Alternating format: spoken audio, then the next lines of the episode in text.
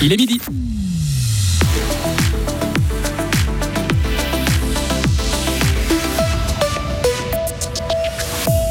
Que les clients de groupe E se préparent pour l'année prochaine, c'est un coup d'assommoir qui les attend en ouvrant leur facture d'électricité. En football, Young Boys renoue avec la Ligue des Champions. Les Bernois ont passé les barrages face au Maccabi Haïfa. Et puis en hockey sur glace, les Fribourg-Gotteron Ladies s'apprêtent à défier les meilleurs cette saison. Bonne chance aux Dragons, comme on dit, comment on pourrait le dire en langage inclusif, dont il est aussi question dans ce journal. Météo du soleil pour demain et une fin de semaine estivale avec euh, plus de 25 degrés. Delphine Bulliard, bonjour. Bonjour. Ça va faire mal au porte-monnaie euh, des ménages fribourgeois. La facture d'électricité des clients de groupe E va augmenter de 29% l'an prochain, annonce faite ce matin. L'entreprise explique cette hausse par un contexte international tendu, notamment avec la guerre en Ukraine ou encore le ralentissement du nucléaire français, ce qui conduit à des prix historiquement élevés sur le marché de l'électricité. La sécheresse de 2022 joue également un rôle car elle a entraîné un déficit hydrique et donc une perte de production d'électricité. C'est la première fois que l'énergéticien organise une conférence de presse pour annoncer la hausse de ses tarifs. Jacques Moron, directeur général de groupe E, est conscient du contexte tendu.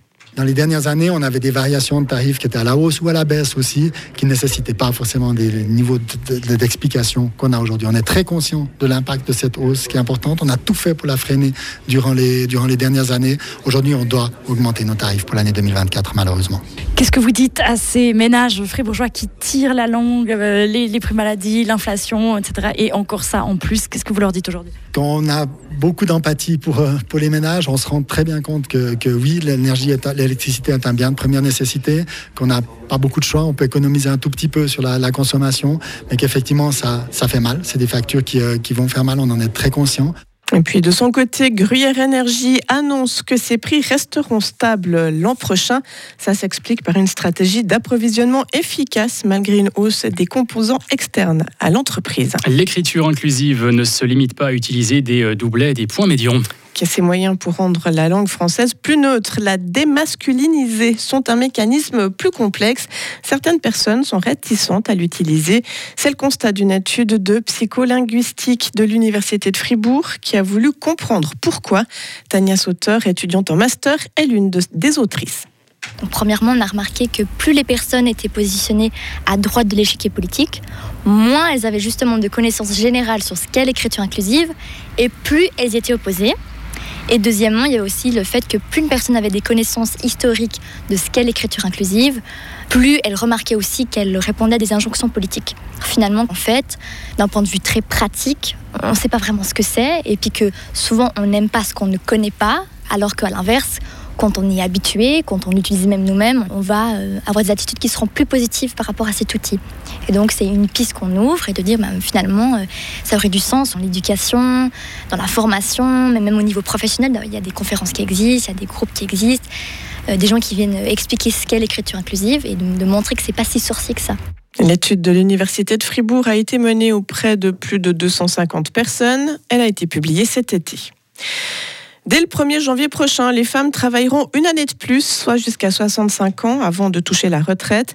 Le Conseil fédéral a décidé, de, euh, a décidé ce mercredi de l'entrée en vigueur à cette date de la réforme adoptée en votation en septembre 2022.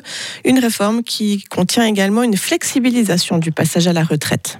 Coup d'État au Gabon. Il vise le président sortant Ali Bongo au pouvoir depuis 14 ans et dont la réélection avait été annoncée la nuit passée. Les militaires ont annoncé ce matin mettre fin au régime en place. Ils ont qualifié le scrutin de truqué et l'ont annulé. L'armée a annoncé la dissolution de toutes les institutions du pays et la fermeture des frontières du Gabon jusqu'à nouvel ordre. Ali Bongo a été placé, lui, en résidence surveillée, entouré de sa famille et de ses médecins.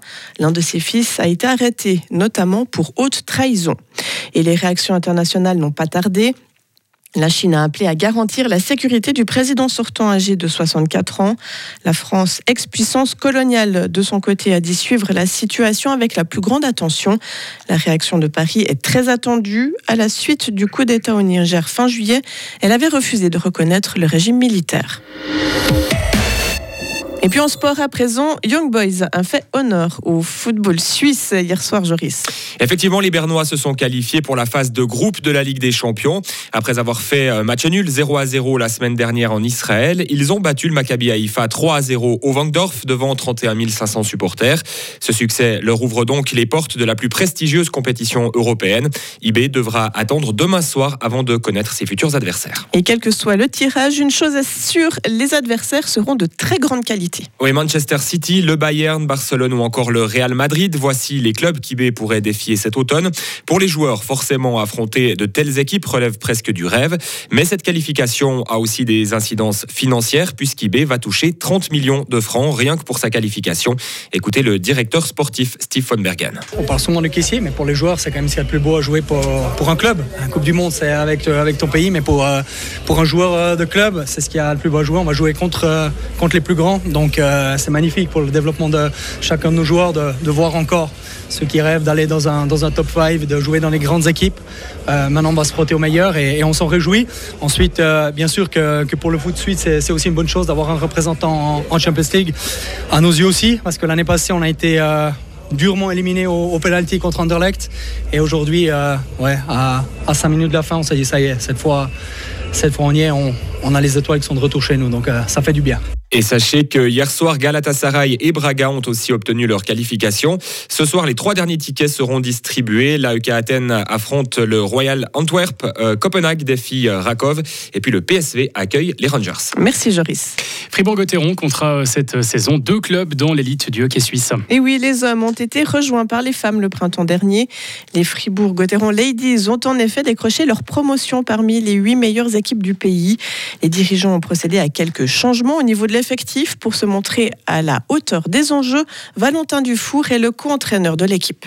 On est obligé d'aller chercher des renforts, des filles qui ont plus d'expérience pour pouvoir vraiment s'établir. Là, c'est vraiment une autre charge de travail. Il y a un à deux matchs par semaine, plus d'entraînement et puis un championnat qui est beaucoup plus long.